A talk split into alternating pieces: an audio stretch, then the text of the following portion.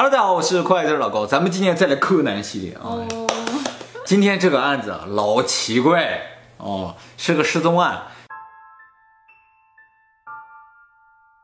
一九九四年的时候呢，有一个二十七岁的孕妇啊，叫小美啊，她领着自己一岁半的孩子，这个到父母家去待产去了。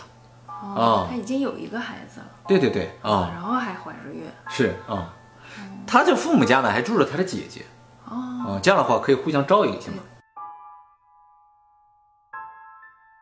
九月二号晚上七点钟的时候呢，这个小美啊，突然匆匆忙忙的离开了家。嗯，她跟她姐姐说：“我要去见我的同学。”就走了。嗯，结果这一走啊，就是二十四年，直到现在啊，都没找到这个人。嗯，当时啊，她跟她姐姐说：“我去找我同学嘛。”嗯，第二天呢，她姐姐就打电话去给她同学了，因为她当天没回家，她就问她同学说：“你见没见到我妹妹？”她同学说：“我没有约要跟她见面啊，我也没有见到她。”嗯，这就很奇怪啊，她跟她姐姐说谎。后来呢，她姐姐啊，在自己的衣柜里边，嗯，发现一张纸条，嗯，上面写着：“真的对不起大家，我呢背叛了我自己的丈夫，出轨了。”对对对，跟一个叫 A 的人呢在一起交往，结果呢，这个 A 背叛了我。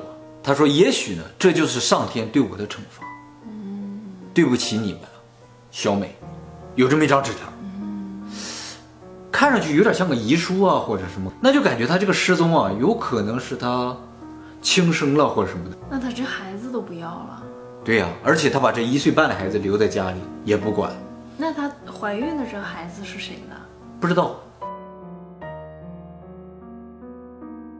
后来家里就报警了，警察也来了，线索也不多。但是刚才那个纸条上提到了 A，嗯，哦，这个 A 啊，他姐姐还认识。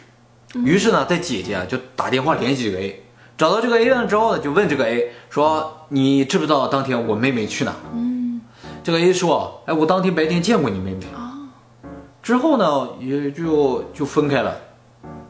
他说：“那你不知道他后来去哪了？他现在找不到了。”这个 A 啊，突然就说：“说如果他有个三长两短，我也不想活了，我愿意啊，哎，我愿意去蹲监狱。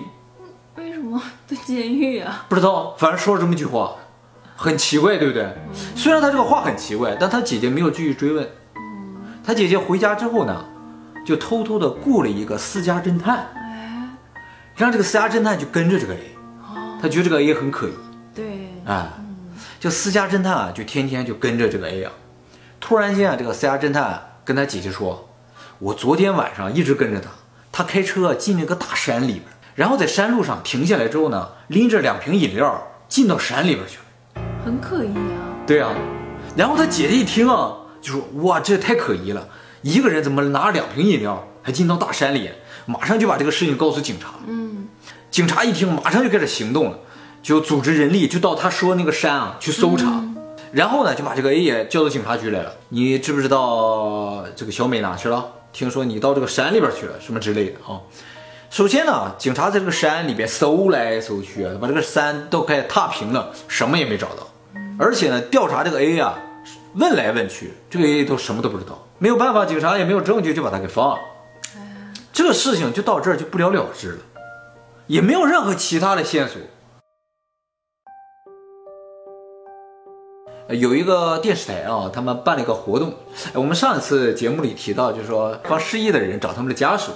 这次电视台办的节目不是帮失忆的人找家属，而就是正规的寻人启事，就是很多年都没找到的这种案件，然后把他们再重新整理整理，然后在电视上播一下，看看大家有没有什么线索这种啊。日本每年失踪人口很多，据说啊，日本每年失踪大概十万人，啊，美国失踪的更多，九十万人。但是日本这十万人啊，大部分都能找到，真正彻彻底底失踪了，其实只占一小部分。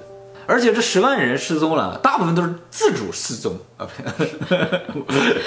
不好意思啊，自主失踪。自主失踪，我感觉小美也是这个感觉，就感觉无颜面对自己的家属啊，自己的亲人啊之。类的。这电视台就说你们愿不愿意登上电视，我们帮你找找这个人哦。他们家属也表示同意。于是呢，电视台呢就凑了几份啊这样的资料案件啊，然后就做了这么个节目。这个节目啊是直播的，就是现场那的热线都是打进来了。这个节目开始之后呢，就开始介绍一下小美的基本情况啊。她失踪那年呢，二十七岁，身高一米五七，体重三十九公斤，这么瘦，挺瘦的。完失踪的时候呢，穿了一个白色的 T 恤，然后底下呢穿了一个普通的布裤子，嗯，呃，拎了一个小包，小包里边装了钱包啊，装了还装了烟，他可能有抽烟。啊，怀孕抽烟啊？那就不太清楚了。然后还装了一些信用卡呀什么之类的。哎，那不会自杀哎？不像啊，这个装扮不像啊。自杀谁还拿信用卡和钱啊？是啊，走得远一点也像。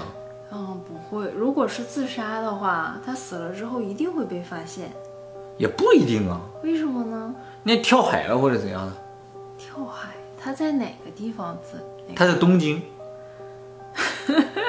东京，你想自杀的话，跳东京湾，跳东京湾也不行，天天那船走的太多。对呀，啊，他会浮起来。周围也没什么大山，你把它走得远一点，肯定是不行。那么介绍完基本情况之后啊，镜头一转，就开始采访他的家人，就是前方记者在他家里进行采访。啊，首先呢，先采访他的姐姐，因为他姐姐是这个案子最大的知情者。在采访他姐姐的时候啊，他姐姐啊就默默的开始流泪。就说，我这个妹妹当天是怎么样的状态啊？然后后来他发现这张纸条，然后他就找那个 A，整个过程全都说了一遍，就跟我们刚才说的是一样。镜头一转就开始采访他的父亲，他父亲呢坐在书房里面，呃，采访他的父亲的时候，记者就问说，当天小美是怎么个状态啊？他父亲说啊，我只是知道她匆匆忙忙的就出去了。哦，很匆忙。对，很匆忙。那一定不是自杀。记者又问说。你知不知道他和 A 有不正当的关系？那么他父亲说，在这个纸条出现之前，我是什么都不知道的。那也有情可原，爸爸嘛。对，有可能不知道，没有必要让他知道。然后记者呢问完这两个问题之后呢，就转过来，冲着屏幕说啊，这个希望大家提供有力的情报啊。这个人呢已经失踪了十七年了，呃，如果找到的话，也已经四十四岁了。他肚子里那个孩子如果活着的话，也已经十七岁了。啊，就那一年。对对对。所以呢，希望大家能够提供类似这样的，有没有周围有这样的人呢？啊，然后这个电视节目呢就这么结束了，线索呢就这么一点，没有多少啊。说到这儿了，反正虽然没有什么线索了，但是呢，大家可能也都大概感觉这事儿可能跟 A 有什么关系。哦，要要是她老公呢？呃，另一个比较奇怪的事情，这个案子啊，从头到尾没有她老公出现。对啊，感感情一直就不好，有可能吧？要不怎么快要生孩子了，还跑到自己老家去？那也有啊。啊，父母照顾比较方便，老公需要上班是吧？那么说到这儿呢，大家可能会觉得这个影片很无聊，完全没什么意思啊。接下来我就跟你说个有聊的事儿，就是所有看了这个电视节目的观众或者网友啊，其实呢，看着看着，突然间啊。就觉得这个采访很恐怖，什么？这恐怖啊，属于那种细思极恐的，而且呢，只有注意到细节的人才能感觉到的恐怖。接下来呢，我就给大家展示一下这个采访当时的画面。大家啊，不用紧张，没有什么可怕的事情。但是我跟你说明一下的话，你可能会觉得神奇。不不不，不能说神奇，很奇妙啊，细思极恐，还是细思极恐啊？好吧。不思则不恐，不思则不恐。这张呢，就是当时采访他父亲的时候的画面。啊，他父亲呢在面向记者回答问题。啊，我想不懂日语的观众啊，看到这个画面也不会有任何的感觉啊。但是大家多多少少可能注意到这个画面上有一点不自然的地方。他的父亲的后面啊，书架上有个纸条，贴了一张纸。这个纸上啊写了一行字，是日语啊，大家可能看不懂。嗯，这行字的意思是不要相信杨子的话，不要相信杨子的话啊。哦，谁是杨子啊？到现在我们这个话题也都没有提到杨子这个人啊。其实呢，杨子就是小美的姐姐。恐 不恐怖？